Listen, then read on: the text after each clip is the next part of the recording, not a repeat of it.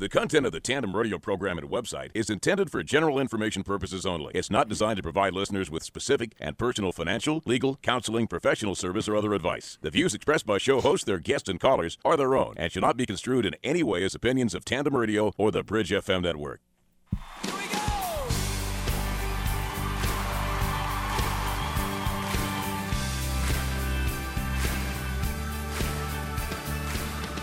We must show the world what a free economy can do to reduce unemployment, to put unused capacity to work, to spur new productivity. So when people want to succeed, I say to them, find out the dream that God has for you and then give it your best shot. And with that, you'll be successful. We can restore our economic strength and build opportunities like none we've ever had before. All we need to begin with is faith, and that dream will come true. All we need to do is act, and the time for action is now.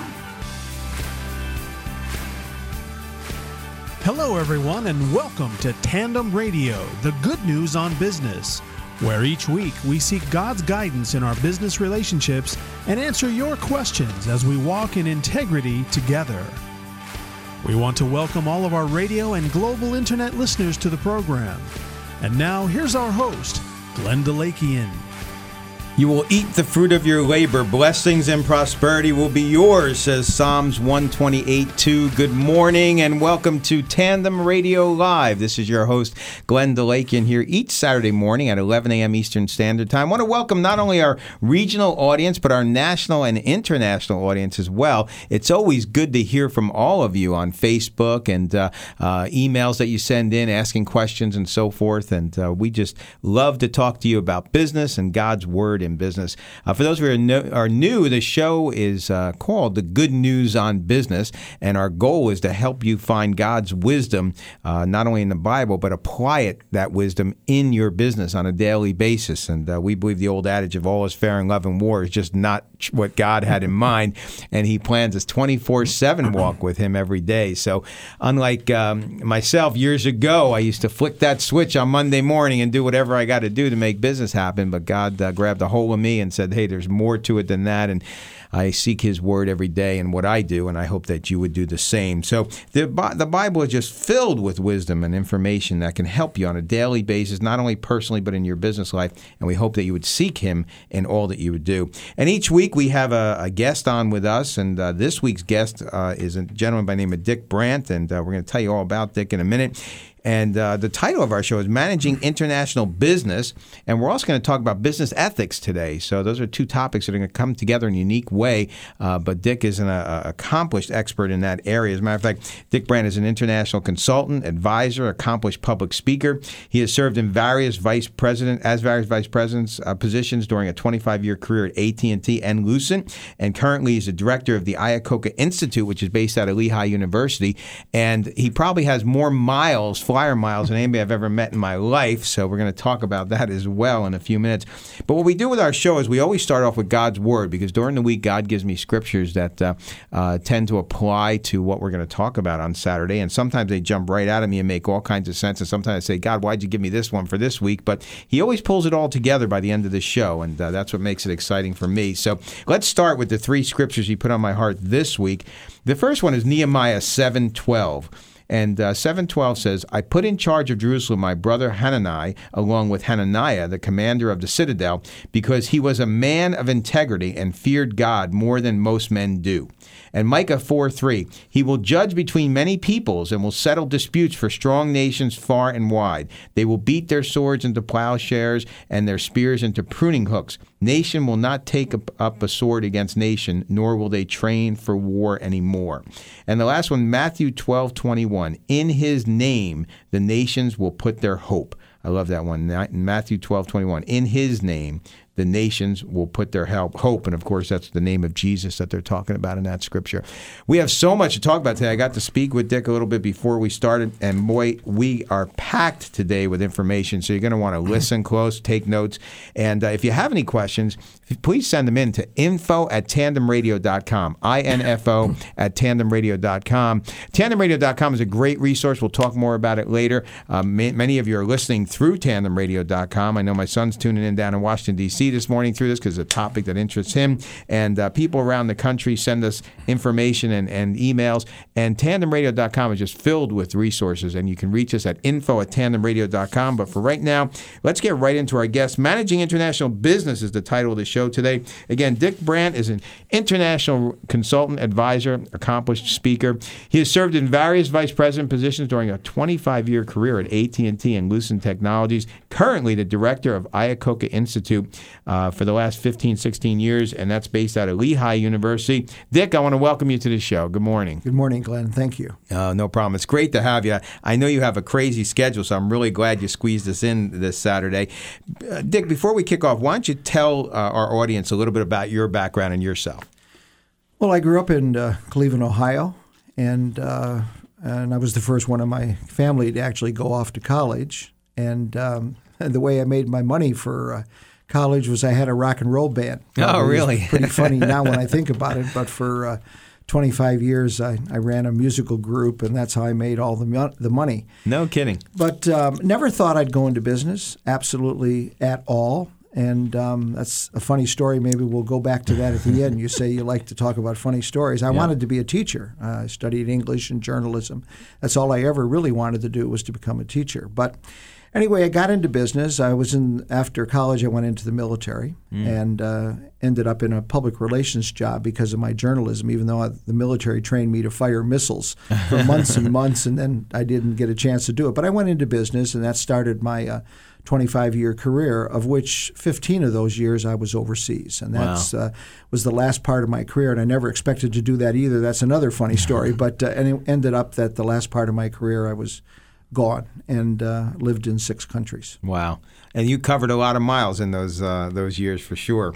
So, so you you went into business. You were involved in AT and T for all those years, and then in Lucent, obviously as the name changed, yeah. And then you got into the Iacocca Institute. Tell us about that. How did you transition from corporate America into the Iacocca Institute? Well, as I, I, mentioned to you, I always wanted to be a teacher. And when I decided to retire, my wife said, well, why don't you do that which you've always wanted to do? And mm. so I, I sent out a, a, brochure on about 25, 26 different courses that I had written about doing international business. Mm. And uh, just by luck, one of those brochures ended up in the hand of the president of Lehigh at that time when he was having a meeting with Lee Iacocca who had this vision for this international program, and I got this call.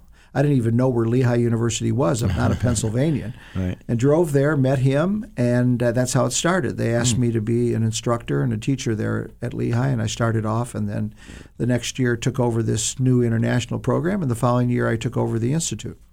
So you went from corporate America, you got back into teaching, and right. you're doing what you love right now. Right. That's great. It's amazing how God makes these things weave together. Now, let's talk about the Institute. Tell us what the Institute really is. Well, the Institute is a, a leadership and international business and entrepreneurship institute. Lee mm-hmm. had this this vision that um, first U.S. business young people were missing the boat overseas, mm. and they didn't understand how difficult it was to do business across cultures. Right. Uh, one of those factors is one we'll talk about later because of the whole ethical issues. Mm-hmm. But anyway, he had this vision that if we could bring young business people together from all these different cultures and mix them with American young business people and college students at that time, that um, we would get a much better understanding as people began to live together and work together. And that's what we did. Hmm. So, so we Lee had this vision, right? And he yeah. started this idea, and then you came in and uh, uh, helped started to help it along. So tell us specifically what are some of the functions that the Iacocca Institute is doing today? Today, okay. Well, we, we run this uh, global business program for young business people called the Global Village Program for future leaders of business and industry. That's six weeks during the summer. That's the first program. The second one is called the PSGE, which is a Pennsylvania School for Global Entrepreneurs. That's a high school program, 16 and 17 year olds, been running 11 years. That's the second element. The third element is we run programs called On the Move, where we take this kind of fundamental elements of our education and move them to other countries. And we do that also. We also do some professional education. And the last thing, which we've just started a few years ago, is we've started to develop a network to send Lehigh students overseas to do internships, real work experiences for two months hmm. in foreign countries. And so those five things are what consumes. Wow. So these programs are they all over the summer or are they throughout the whole year? Well, the uh, the the major programs are during the summer because we take over all the facilities at Lehigh, and of course the summer is the only time we can do that. The the ones that are run overseas can be run anytime. That's usually designated by our partners. And the internships are during the summer because that's when the kids can take a break from their seminars, uh, I mean, from the semesters, and get overseas for the whole summer.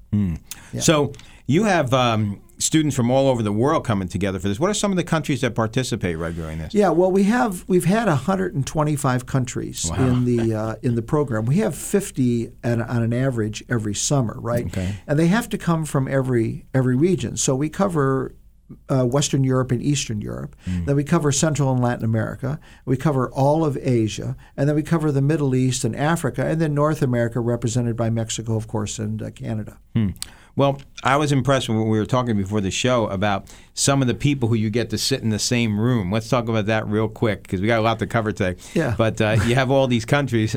Let's talk about some of these that you mentioned before that people are actually sitting next to each other in the same well, room. You yeah, they not only sit next to each other, they have to learn to understand each other. So, like, we had Serbs and Croats together, and we have our, our friends and our business young people from all throughout Israel, at least four of them, sitting together last year with Iran and Iraq. Pakistan in the same rooms, and you know we go with Armenia and Tur- Turkey, which you would know about, and Georgia and Azerbaijan, and the Russians with the, uh, you know, we have the we we have the the Israelis with the the Lebanese. Right. So we have people who, in real life, their countries are fighting, Right. and yet these young people come to figure out how to get along with each other.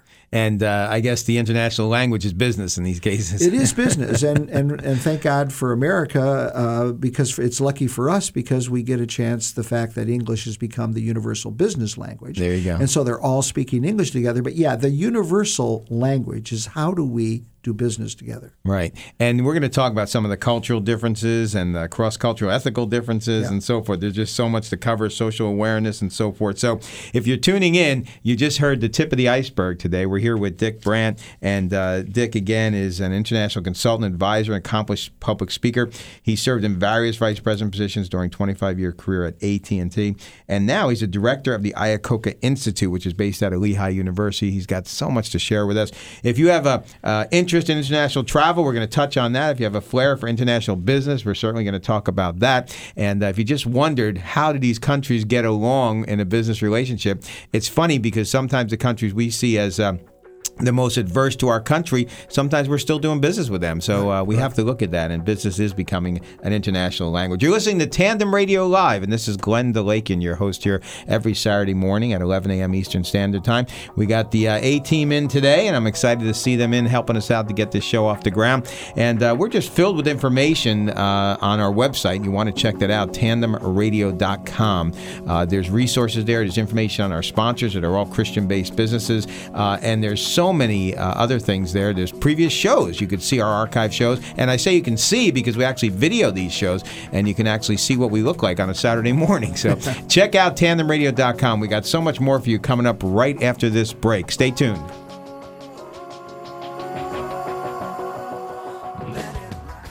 The Fellowship of Christian Athletes, FCA, has become a worldwide Christian sports ministry, starting back in the 1950s by sports legends like Branch Rickey, Otto Graham, and John Wooden.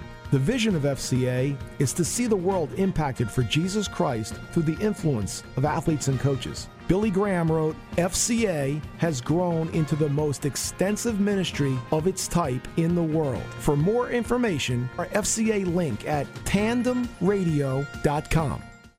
Are you cutting back at the office? Find yourself wearing more hats than ever? Need to do marketing to generate business, but just don't have the time? Right Impressions is here to help. Our professional staff has been trained by the best, and now we can pass our experience on to you to support your business. We serve companies of every shape and size. Right Impressions can ensure every impression is the right impression. For more information, the number is 732 614 5099 or online at tandemradio.com.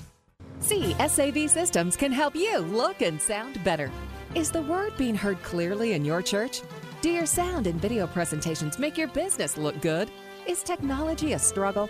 You can let CSAVSystems.com provide the right technology to meet your needs as well as your budget. They've been designing professional sound and video systems for schools, churches, conference rooms, auditoriums, retail malls, hospitals, and more for over 25 years.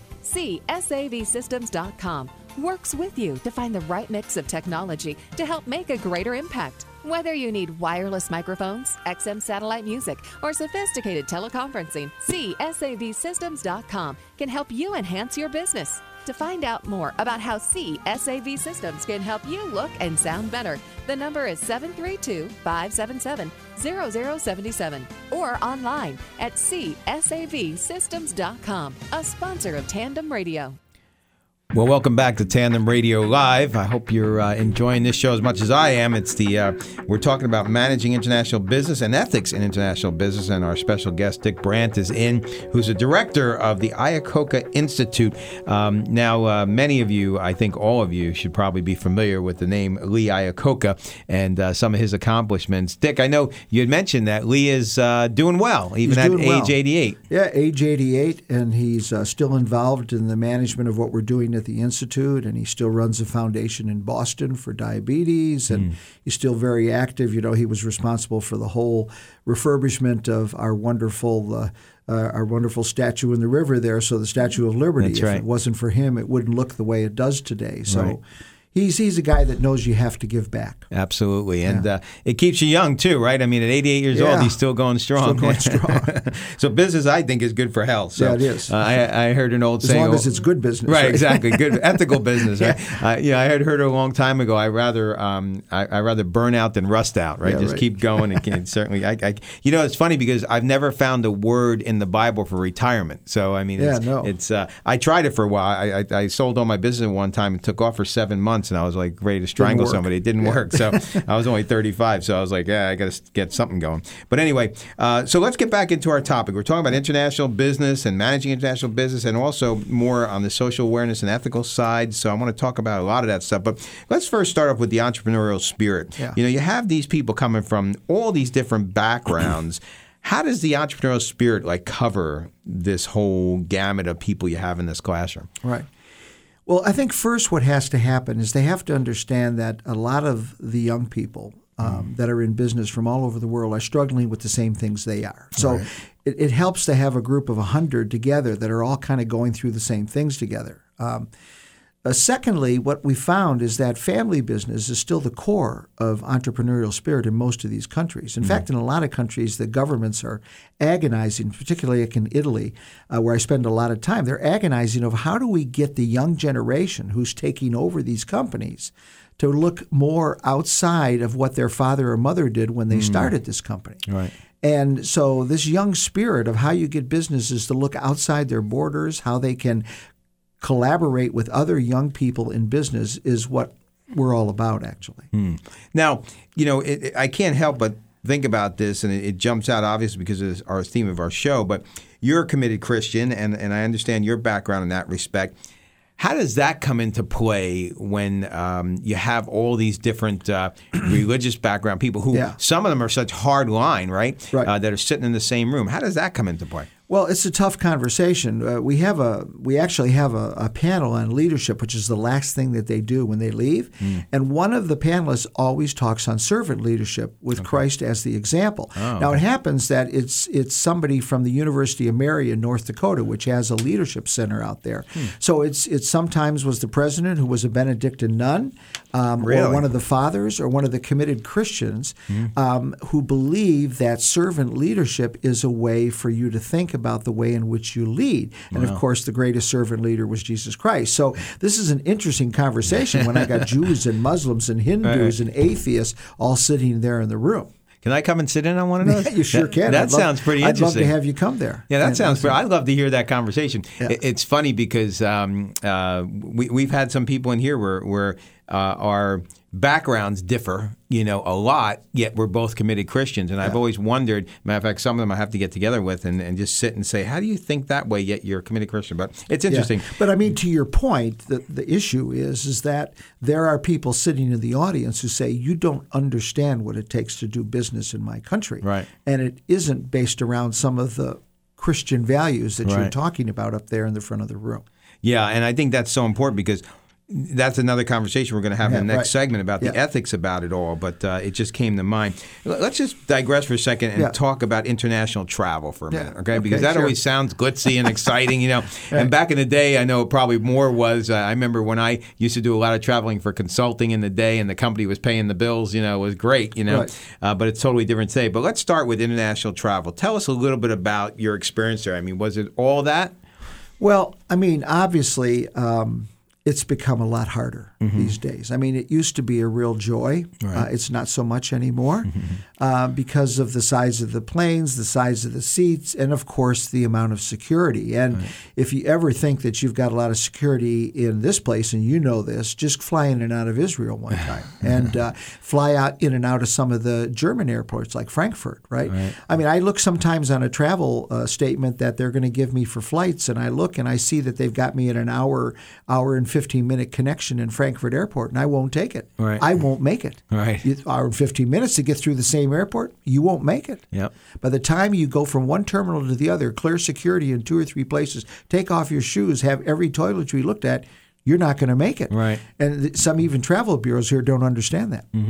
Well, that happened to my wife when she was flying back from Cairo. Uh, she was uh, she had about I think almost an hour before she had to get on the plane. He said, "You're not going to make it." And she's like, "What do you mean? I'm here." I mean, I mean, it was late. You know, Yeah. she the cab driver messed her up, got her there late. But they said, "No, you can't get on the plane. You, you'll never make it in an hour." She's like, "I'm here. I'm at the airport." And they're like, "You're going to Italy." And they flew her to Italy. She sat there for four or five hours, and then she flew in here. It was kind of Yeah. crazy. But uh, so you know, obviously, security plays the issue. Yeah. But are people still enticed by that from a business perspective? Are they still excited about Oh, traveling I, I internationally? think so. I mean, people are always excited about traveling to new cultures. Mm-hmm. I mean, that's part of this kind of halo effect that um, when you're opening up new markets and you're flying to new cultures, uh, it's always exciting. Of Mm-hmm. course, when you get there and have to live there, then it becomes a different story when you figure out how tough it is to get the business done. Right. Now, besides the the traveling aspect, how have you seen the international, you know, relations or market or however you want to call it p- change in the past few decades?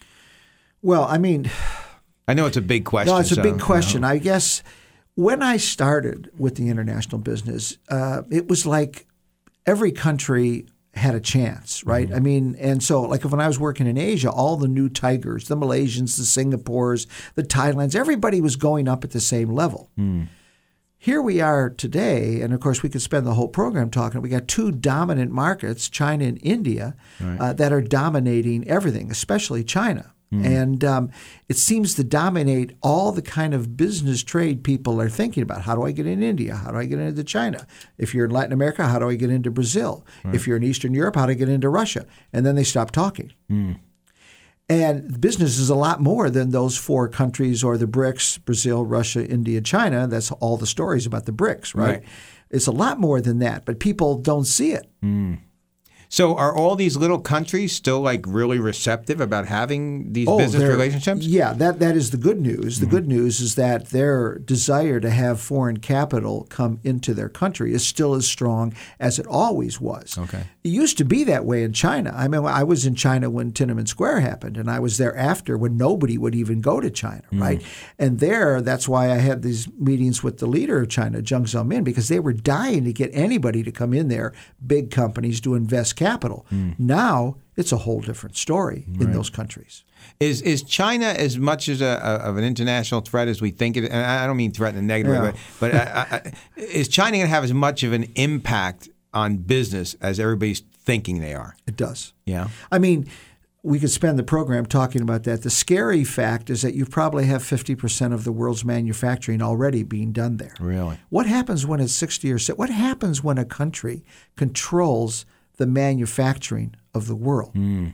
Will it ever get there? I don't know. Ever get to that point? But that's a very scary question, Sure. right? Um, and the amount of financial resources they have is phenomenal, right?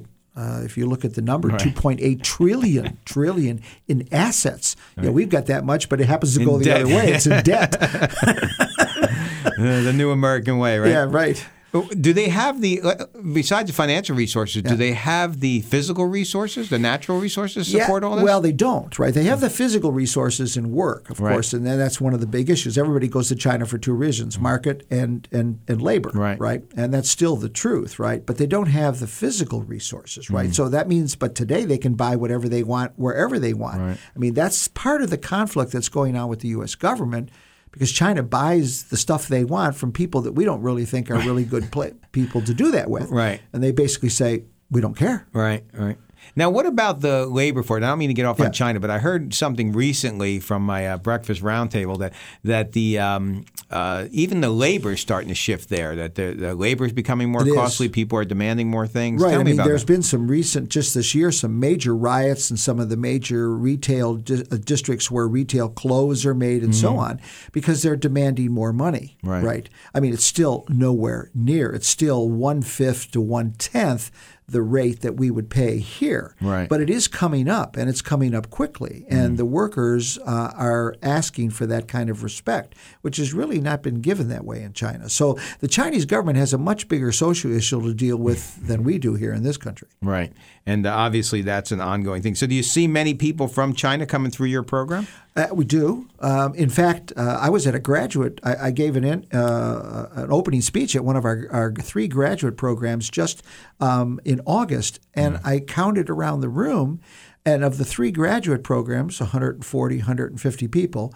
Uh, that were international graduate students, 125 of them were all from mainland China. Really? Wow. right. Because they have the money. Yeah, right. and They have the money them, and the desire, and they still want Western knowledge. And mm. we're their biggest trading partner. Right. So they're sending their kids here. It's amazing. The world is changing rapidly, Yeah. and uh, we have to be on the top of our game to make sure we're on top of those changes, right? Yeah. Well, Dick, I want to thank you. Uh, there's just so much more we need to talk about. You're listening to Tandem Radio Live. Again, our guest today is Dick Brandt, who's the director of the Iacocca Institute. Who's uh, he's been doing that for about 16 years, and they're based out of Lehigh University. Very interesting organization. You may want to check them out and check their website out. There'll be a link to uh, the Iacocca Institute on our website at tandemradio.com. You can go there and check out uh, not only Dick's background, but also what the Institute is doing. And it's amazing uh, what's come together over the last 15 years. And I'm sure you've seen a lot of different things happen. We got so much to talk about. Uh, we're going to talk about Dick's travels and, and some of the world leaders he's met with and uh, some of the circumstances. Um, we'll talk about the Middle East next, maybe, and some other areas. But uh, stay tuned because we got a lot of powerful stuff. If you want to send in a question, info at tandemradio.com. I-N-F-O at tandemradio.com is the place to send your questions. Whether it's a question about today's show or general business or any type of info you may need, we'll definitely get back to you one way or another. But stay tuned. We got a lot more for you right after this.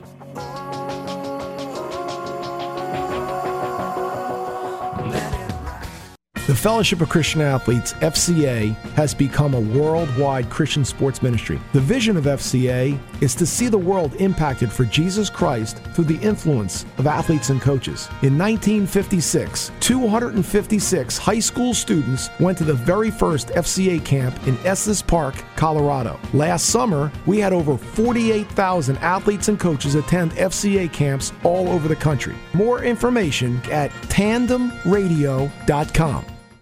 When potential clients Google your business name or what you do, do you come up in the top five? If not, someone else is getting many of your sales opportunities. Search engines like Google and others are becoming more important to generating new business. With more people tuning out traditional advertising, search engines allow you to show up when customers are actually searching for what you offer. You Can Be Found has a proven record of helping businesses get found with rates that fit your budget. We offer free website analysis to help you understand your best options. More on You Can Be Found at tandemradio.com.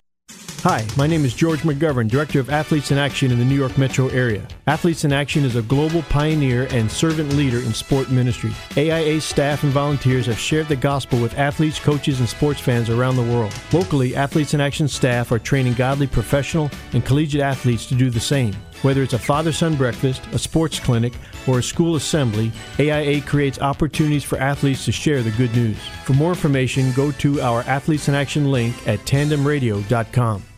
You're listening to Tandem Radio, the good news on business. Call our show at 1 800 575 9564 or visit our website at tandemradio.com. Hi, I'm Deborah Weiss, your certified short sale specialist with Keller Williams Realty. If you owe more on your home than current market value and need to sell for any reason, a short sale might be the answer. Once again, I'm Deborah Weiss with Keller Williams Jersey Shore, serving Monmouth and Ocean counties. For more information, my number is 908 670 9896 or online at shortsalespecialistnj.com. That's shortsalespecialistnj.com. Well, welcome back to Tandem Radio. This is your host, Glenn Delakian, and uh, we're talking about international business today. We're talking about international ethics and uh, so much more, but of course, mostly we're talking about God's Word and how it interacts with business. Nehemiah 7.12 is the first scripture today. I put in charge of Jerusalem my brother Hananiah, along with Hanan- uh, Hananiah, along with Hananiah, the commander of the citadel, because he was a man of integrity and feared God more than most men do. Micah 4.3 he will judge between many peoples and will settle disputes for strong nations far and wide. They will beat their swords into plowshares and their spears into pruning hooks. Nation will not take up sword against nation, nor will they train for war anymore. A prophecy for the future. And Matthew 12, 21, and in his name, that's the name of Jesus Christ, in his name, the nations will put their hope.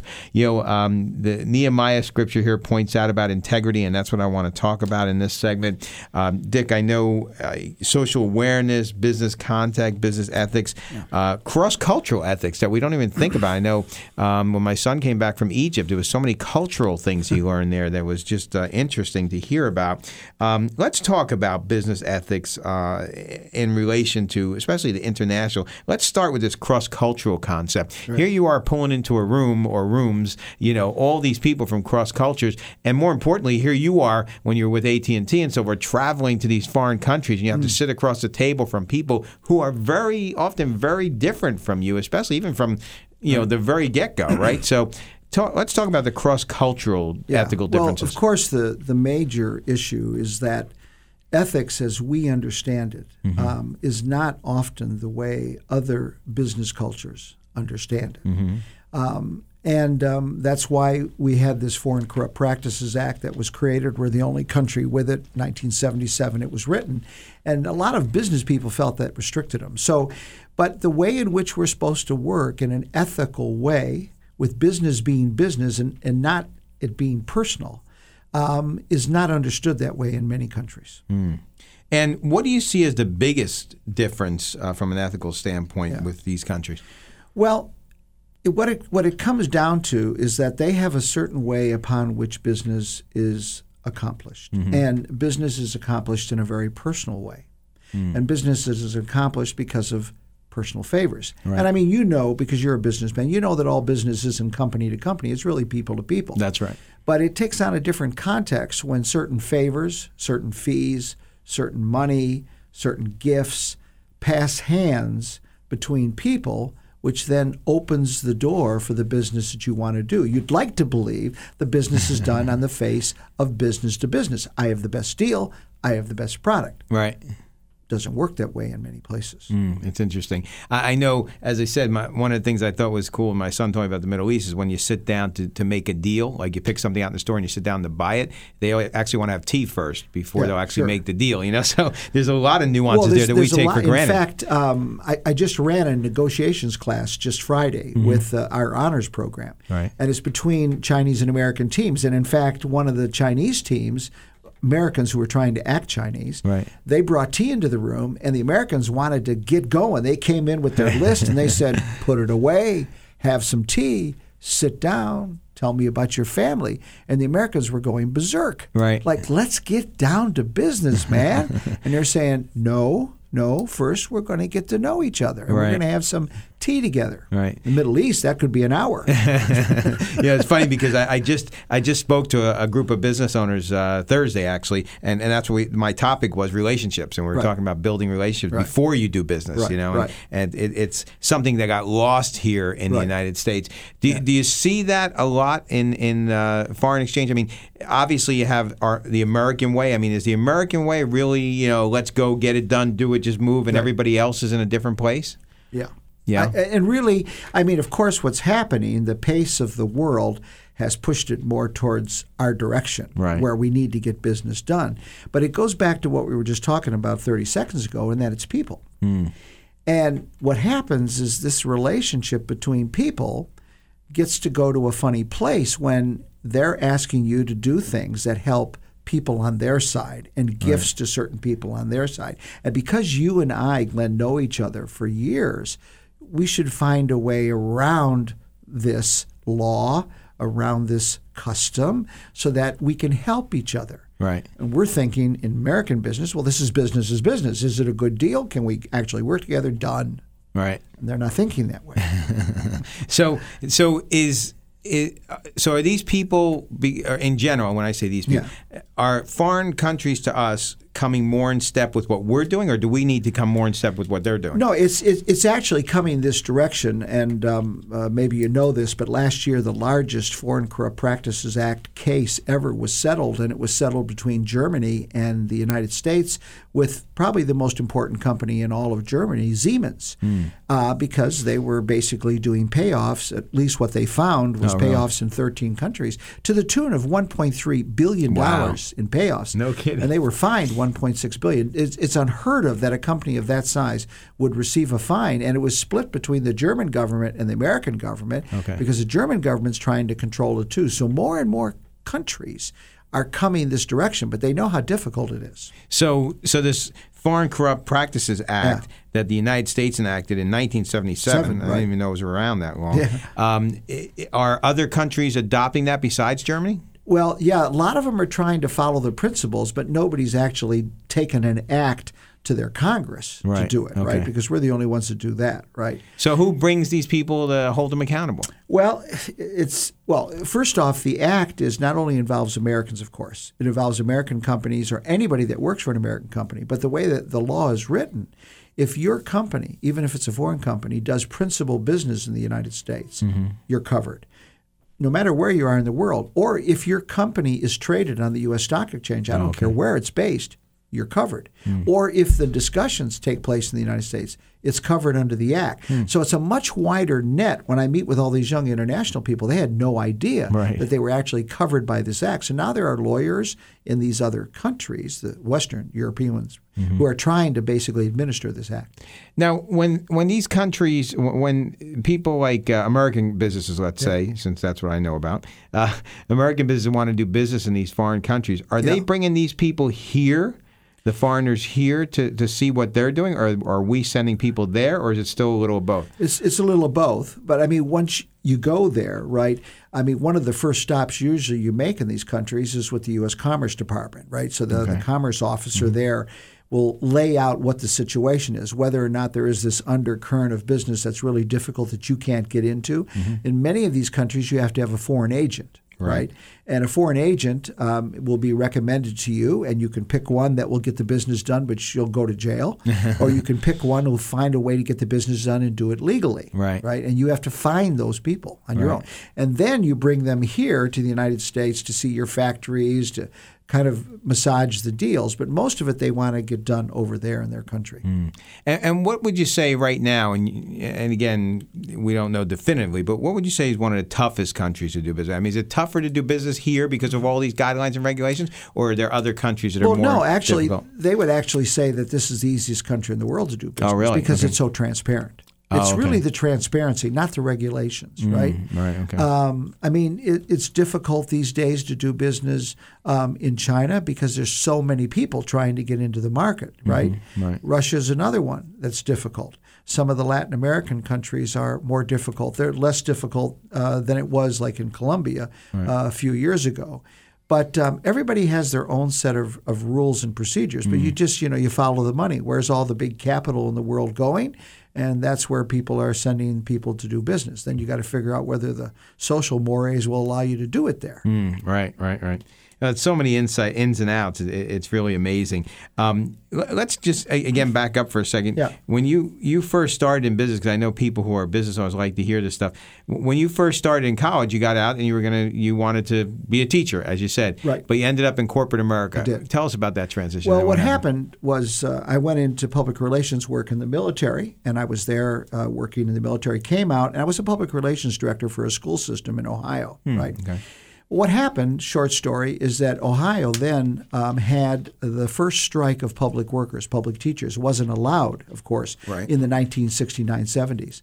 And I was out there as the PR guy talking to all the unions, and I was on television. And just because I was there on the front line uh, talking about this strike, I got a call from the head of public relations for AT&T, who saw me on TV, called the station, found out that I'd been working, and said, "Hey, we have a job in business for you." I said, "Business?" he said, "Yeah, business. You ever think about it?" I said, "No." He said, "Well, what do you make in the school system?" And I told him. He said, "Well, what if we doubled it?" I said, "Pardon me. Where do where do you want me to show up for my interview?" Right. and that's how I got into business.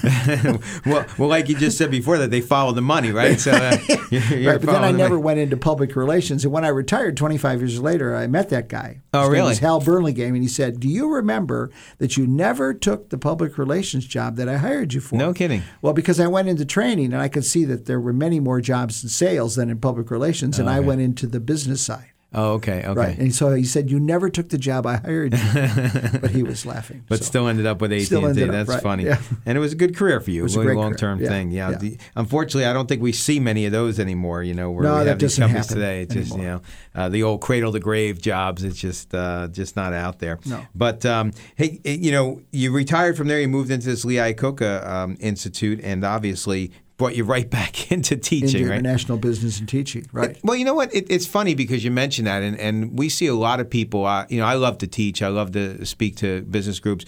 It- It's funny because it's really an entrepreneurial bent. I mean, if you're an entrepreneur, you're teaching all the time, right? All the time. I mean, you're teaching your clients, you're teaching uh, uh, your employees. Uh, Right. you, it's a constant teaching. It's uh, we we may call it even marketing, but you're Right. really literally teaching people all the time. No, absolutely. So those skills have uh, paid And, off. you know, even your cradle to grave comment. One of the reasons I went overseas was because I got a chance to be an entrepreneur inside a big company. Because every time I came into town, I was usually the first one in. Let's talk about that Yeah. right after the break. I'm Right. glad you mentioned that because I wanted to see what the entrepreneurial, Entrepreneurial, abilities were in a large company. Yeah. You're listening to Tandem Radio Live. This is your host, Glenn DeLakian, and uh, we're just excited to have Dick Brandt with us here today, who's the director of the Lee Iacocca Institute, and he's been doing that for 16 years. International traveling, like unbelievable. I don't think he can estimate the miles, uh, his, his flying miles that he's got, but uh, a lot of interesting stuff still to pack into the last segment. So stay tuned. We got a lot more for you here at Tandem Radio.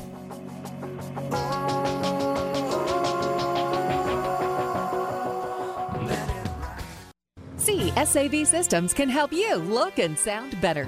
Is the word being heard clearly in your church? Do your sound and video presentations make your business look good? Is technology a struggle?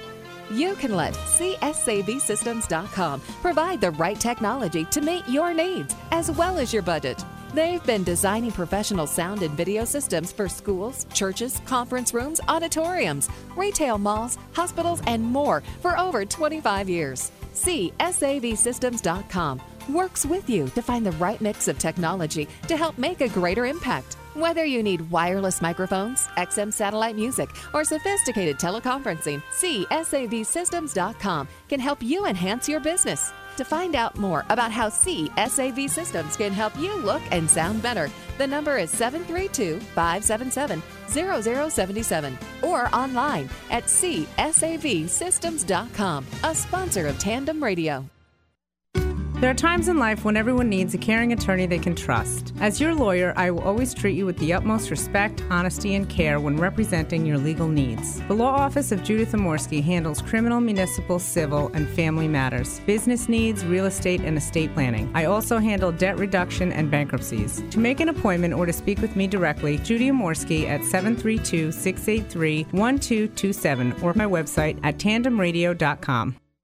Hi, my name is George McGovern, Director of Athletes in Action in the New York metro area. Athletes in Action is a global pioneer and servant leader in sport ministry. AIA staff and volunteers have shared the gospel with athletes, coaches, and sports fans around the world. Locally, Athletes in Action staff are training godly professional and collegiate athletes to do the same. Whether it's a father son breakfast, a sports clinic, or a school assembly, AIA creates opportunities for athletes to share the good news. For more information, go to our Athletes in Action link at tandemradio.com.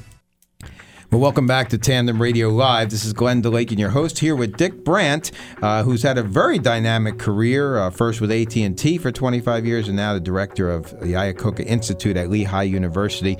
And uh, he's covered the globe uh, probably many times over, from what I can understand. And we're talking about business, obviously, but international business and the differences between international business. Our scripture say Nehemiah 7:12 I put in charge of Jerusalem my brother Hanani along with Hananiah the commander of the citadel because he was a man of integrity and feared God more than most men do. Let, us talk about that Dick for a minute. Um, you know, uh, integrity obviously um, uh, I think people look for that in a company and look for that across the table. It's not like I think people are coming out of the corners, although there are people out there that are unethical. Let's talk about that for a second. Let's talk about it from a Christian perspective when you go out there, are you finding more and more Christian people, organizations to work with in business, or is it going the other way?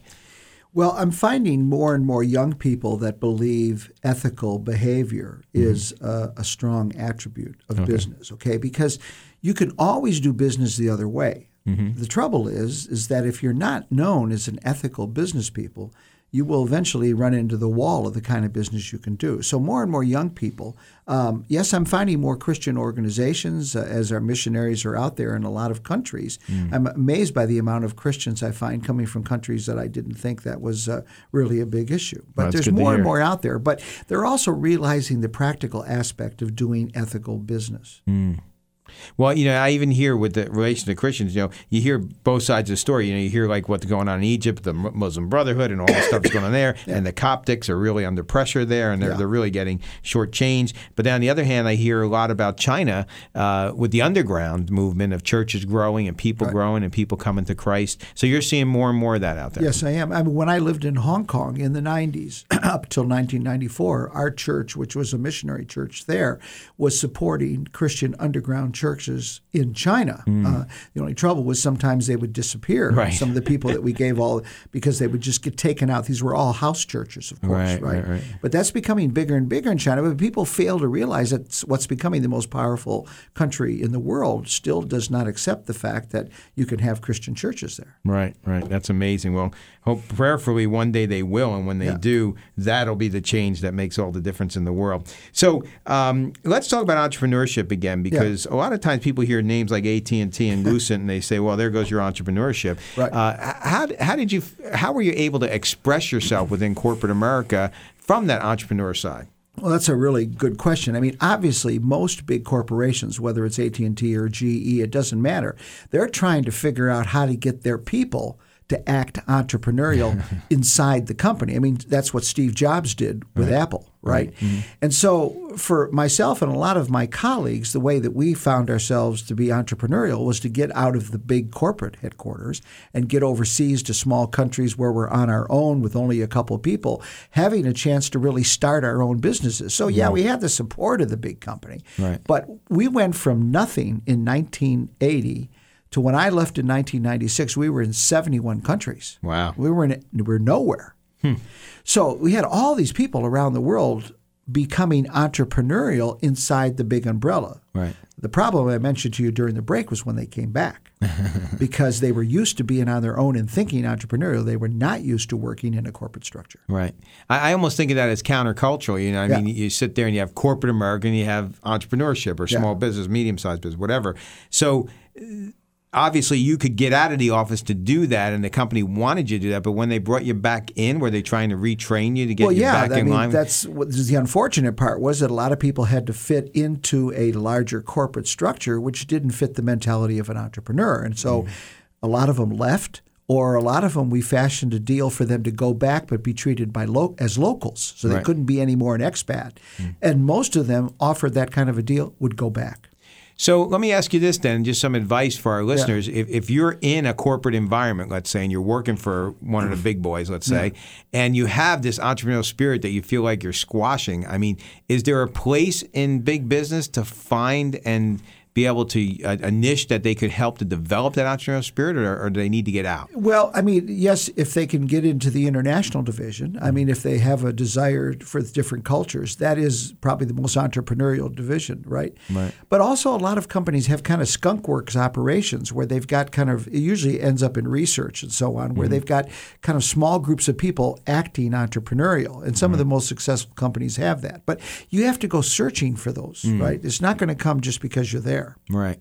So if you have that entrepreneurial angst and you feel like you're trapped in corporate America, maybe you need to look into your own culture a little deeper and see if there's some division or some area of the company where you can actually I get mean, if your company's doing career planning the way they're supposed to, this Mhm. should come out once a year in a career plan, and they should then begin to, if you're a good employee, structure you to try to get there. Right, right. That's good insight. Very good insight. So, th- this issue of ethics and um, the dealing with uh, um, uh, the cross cultural aspect of the ethics, when people are sitting down, are, are they really getting slapped in the face with this when they come to your classes, or is this stuff they're kind of semi prepared for? No, they're well. I mean, they're prepared because they know what it is in their country, but Right. they're not prepared for the reaction some people have to the way in which business is done in their country. So we talk a lot about that, Right. about what is the way in which business is done. How do you have to have it done? What it does mean is that you have to throw away some places. You can't do the business there if you know it's that unethical. You just don't go in there. Right. And uh, so, and and there are certain environments that you you would give a heads up to and say, hey, that's not a place you really right, want to Right, because there's an accepted level of payment Mhm. for play uh, Right. that has to go on, right? And it's just the way it is. It's not like paying a customs guy thousand dollars to get your stuff off the dock. By the way, that's even allowed under our laws, right? you can do that. That's called a facilitating payment. Really? It's just a, a, a grease payment to get something done. It's transparent in a way. Uh, some of that is okay, No right? kidding. But it's not okay if you're my client and I give you $100,000 under the table or I send your kid to Stanford in order for you to give me the business. That's not allowed. Right, right. So there's graduations and a lot of them are gray. Mm. And, and I know that uh, that that's a big part of your thought process when you're going out there, because you even mentioned to me that uh, you know, like the Bible says, it's a narrow road, right? There there are, there are Right. sometimes more opportunities if you grease the wheels in an illegal way, uh, but you might end up in jail. That's true. you can't get the camel through the eye of the needle, right? That's not right. That's happen. right. But when you you you follow that ethical path, obviously uh, it, it's more rewarding. It's more rewarding, and people will know that there's there's no other thing that's on the table when you're doing business. Now, you, you've uh, not to be jumping around, but you've met with some pretty powerful players out there, uh, Right. world leaders. Uh, let's talk about a couple of those. Yeah, well, Yasser Arafat, before he died, um, I was in in Palestine and in the West Bank and in Gaza with him, but that was 1994 when our country was probably closer than ever before to, to having peace. When Clinton had the two leaders on the on the on the walk there. And I was meeting with him because we were trying to do great things inside that country with U.S. money and, by the way, with Palestinian money coming from Saudi Arabia and a bunch of places to help the Palestinian people. Right. The trouble was, is the money never got to, To the, the. Palestinian people, Mm. right? And that's part of the issue today. Uh, the money got to the leaders, particularly Mr. Arafat, and that's why I had to go see him. That was one of my most difficult conversations Oh, really? ever, Hmm. right? Because he knew what I knew, and I knew what he knew. but we were trying to unstick this problem, Right. but it was unstickable. So you were it. you were literally putting Arafat on the carpet. well, yeah, but it was just a one-on-one meeting, so nobody was around to hear it. Right, right, but, right. But that's what we were trying to do is to figure out how do we get out of this problem. and you see that often, But not at that level, right? usually. I mean, uh, the other leader that I met with was uh, Jiang Zemin, who was pretty much the architect of China's uh, success today. Mm. And, but I met with him on a business issue. I wanted to build a joint venture in Beijing because that's where my office was, and we were just new there. But he knew in his mind, and if you think today, that Shanghai was going to be the new business capital of China. Mm. And he wanted me to move everything I was doing to Shanghai. I hadn't that in my plans, but when you have the president of the country say, "Well, I think you ought to go there," what you do is you go there. Right. I'm not stupid, right? Dick, I want to thank you for coming in today. I can't believe uh, I, I, we have a long list of things. I know both of us Yeah. have notes that we wanted to touch on today. and We didn't get to them. I Right. hope that uh, in the near future you'll come and join us again My uh, pleasure on the show. that. Um, you know, I just want to touch on the scriptures one more time. The Micah Right. 4 3 scripture. He will judge between many peoples and will settle disputes for strong nations far and wide. They will beat their swords into plowshares and their spears into pruning hooks. I think that business really helps that happen. Uh, and I'm glad there's people of integrity that are believers like yourself that are out there in the international business market that are helping to make that happen because one day every knee will bow, right? Matthew 12, 21, in his name, the nations will put their hope. Uh, I know that's our prayer that one day that all the nations will wake up and put their hope because uh, that's the saving grace that I think is going to make the difference with all these international businesses. Would you agree, Dick? I would. And if you'd just allow me to quote Luke, uh, one of my favorites is No servant can serve two masters. Either he will hate the one and love the other, or he'll be devoted to the one and despise the other. You cannot serve both God and money at the same time. Mm. Amen. It's Amen. the love of money, not making money. I don't think that's bad. It's the love of money. Right. And that's a whole nother topic that we Yeah. maybe want to base our next show that we do together on. But uh, Dick, I want to really thank you for taking time out of your Saturday and joining us this morning. It's been my pleasure. You're listening to Tandem Radio Live. Don't forget tandemradio.com. You want to make sure you get there. Tandemradio.com. And if you have any questions, info at tandemradio.com is how you can reach us. INFO at tandemradio.com. Send your emails in. We'll forward them to Dick if you have questions specifically for him or any general questions about business. We'd love to help you with. We'd be more than happy to send it your way. Thanks for the team today for uh, making this all happen. And thank you, Lord, for uh, blessing us with the opportunity today on the Bridge FM radio every Saturday morning, 11 a.m. Eastern Standard Time. You've been listening to The Good News on Business, a tandem radio live broadcast heard here on the Bridge FM radio network and streaming at tandemradio.com. Don't forget to join us every Saturday at 11 a.m. to 12 noon Eastern Standard Time and call us and email us with your questions because we'd love to hear from you. You can also visit our website for the latest blogs from Peter and Glenn, along with other information about upcoming guests, events, and business opportunities. I'm Kevin Reeves, and from everyone at Tandem Radio, we hope that you have a blessed week. And remember, walk with the Lord every day in every way.